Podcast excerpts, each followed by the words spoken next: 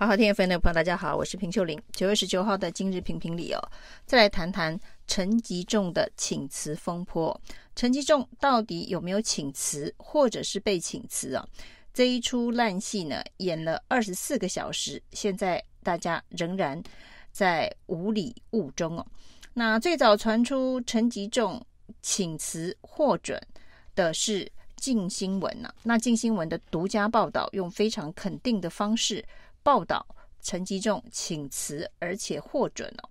那表示说，这个消息来源透露给金新闻的是，府院党已经有共识，有关于这个蛋蛋危机呢，就是要停损止血在陈吉仲的请辞下台上啊。那而且呢，率先把相关的资讯透露给媒体。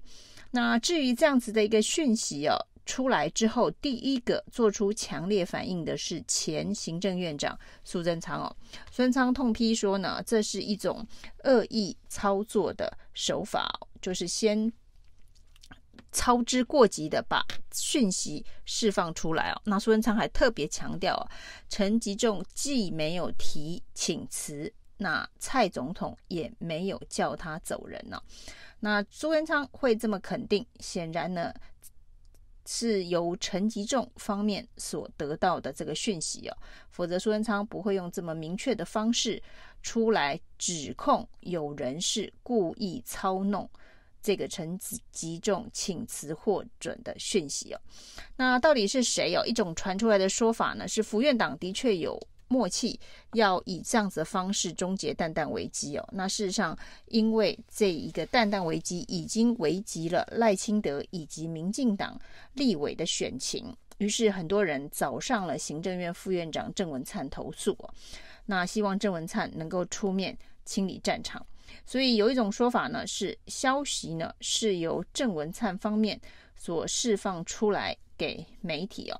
那从一个迹象显示哦，在星期一，郑文灿主持了一场这个有关于进口鸡蛋专案的这个检讨以及善后的会议哦，在由副院长层级所主持的会议当中呢，陈吉仲居然缺席啊，那是由农业部的相关的代表，就是次长出席郑文灿所主持的会议哦。那这是一个非常重要的有关于进口鸡蛋如何善后，以及现在可以看到呢，各县市政府如潮水般而来的压力哦，都希望能够得到进口鸡蛋的，是不是已经预期？而这些进口鸡蛋的仓储流向以及数量哦，那在郑文灿主持这么重要，希望能够厘清。各来自于各地方政府压力的一场专案会议，结果陈吉仲居然缺席啊！那虽然陈吉仲缺席，郑文灿还是做出了明确的裁决啊，就是呢要提供给各地方政府中央畜产会所仓储的这一个进口鸡蛋哦，那这有。这些仓储地点的公开，等于是公布了第一个流向哦。那这个流向呢，就是让大家知道，在这些所谓的中央畜产会所库存的进口鸡蛋是不是过期哦？那数量的掌握是不是精确？有没有透过下游的洗选蛋的蛋品行流入了一般的这个消费者？不管是呃超市的带壳蛋呢，或者是呃。工厂的加工蛋液哦，或者是卤蛋、茶叶蛋等这些再加工品啊，那流向有了初步的确定，接下来呢，行政院也说会公布所有的这个蛋品行，因为在这个蛋品行的呃流程上面哦，已经被桃园市政府的卫生局发现哦，那有蛋品行的确是把它混入了国产蛋的加工蛋液哦，也混入了国产蛋的卤蛋。以及茶叶蛋。那根据农委会的这个食品的标示啊，如果它变成了卤蛋或是茶叶蛋呢，因为这个加工的程度超过了呃百分之三十，就是从生鸡蛋变成卤蛋或是茶叶蛋，那个加工程度在台湾当地加工程度超过百分之三十，所以呢，标示国产蛋应该是不会受罚，是可以接受。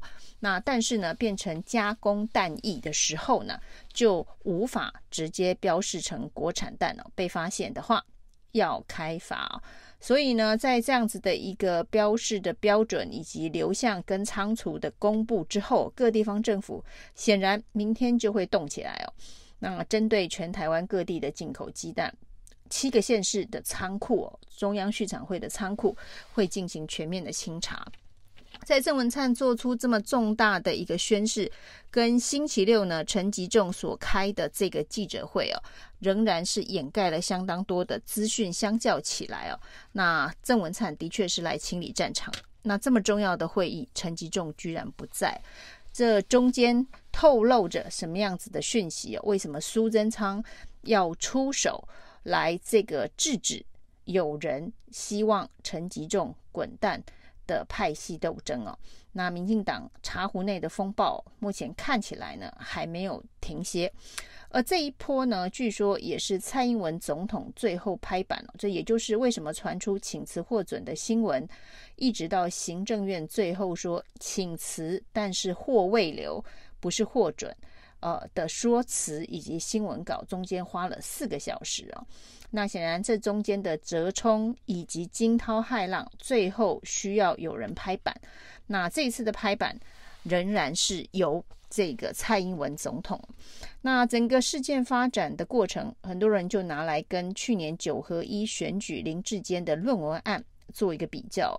那认为这件事情对于选举的影响，恐怕也跟小智论文案一尸五命不会相差太远了。那陈吉仲坚持不道歉呢，就跟小智坚持不承认他的论文有抄袭啊。那这个福院党坚持不让陈吉仲请辞获准呢，也就像当时蔡英文以党主席的身份号召这个民进党对抗台大，大家一起相信林志坚，全党护一人的情境，似乎又在复制跟重现了。而这一次呢，这个选举的成败哦，跟蔡英文的关系啊，恐怕跟九合一的严重程度不一样哦。所以呢，要选的是赖清德。那赖清德面对陈吉仲被请辞或未留的这样子的一个戏剧性的这个变化，该如何自救？那接下来赖清德会用什么样子的一个方式，让自己跟蛋蛋危机要不筑起？够高、够坚固的防火墙哦，那要不，恐怕就会火烧大本营哦。那现在呢，到底赖清德阵营的判断是，只要顾好基本盘哦，就是互助成绩重哦，就是全党挺一人，全党当时挺小智啊。那为什么会造成选举的大败？因为九合一的选举靠基本盘是赢不了的。那各地的一对一的这个对决。当中哦，至少最后呢，国民党拿走了十四个县市哦，这代表说只靠基本盘来挺小智是没有办法赢得选举的。那赖清德呢？赖清德现在呢的唯一优势啊，是在野大分裂啊，在野目前分成三块，大小不等。的这个饼哦，在这个大在也大分裂的状态之下呢，赖清德靠着顾好基本盘呢，是有机会胜选的。所以呢，他到底要不要得罪基本盘，变成是陷入了两难了。这个跟之前这个蔡英文所选择认为全党挺小智哦，可以赢得社会大众最后这个风向的转变呢，那显然是非常重大的政治误判。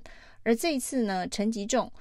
如果赖清德还是跟着蔡英文全党护一人的路线走的话，那到底能不能够靠着基本盘胜选呢？就要看他的运气了。因为接下来呢的选举当中，如果在野的三块有某种程度的整合的话，那赖清德就会面对非常非常大的危机哦。因为现在以主打基本盘路线的选战策略呢。就会让中间选民以及这一个呃非绿的选民更加的凝聚跟团结哦。在一旦站在中立选民的对立面呢，再也不分裂，赖清德哦就危机重重啊。那为什么判断赖清德目前所采的策略还是守住基本盘呢？就是呃看好再也会继续分裂。从高嘉瑜的道歉，应该是可以很明确的看到赖清德的策略。那高嘉瑜向深绿的支持者道歉，说他过去说错了，做错了。那所谓的说错了、做错了，很大的一件事情，当然跟林志坚的一尸五命是息息相关的。那不只是姚文智、陈时中连续两次在台北非常惨烈的选战呢，那最后都跌破基本盘了。那甚至林志坚所造来的、造成的九合一选举的惨状，这些都是高嘉瑜这一次道歉的主题哦。当高嘉瑜必须为林志坚论文案道歉的时候，代表民进党赖清德这次到目前为止的选战策略是以守住基本盘为最重要的战略。如果守住基本盘是最重要的战略的话，那唯一影响这场选举的变数就变成在野的整合程度到底能走到多远呢？以上今天评评理，谢谢收。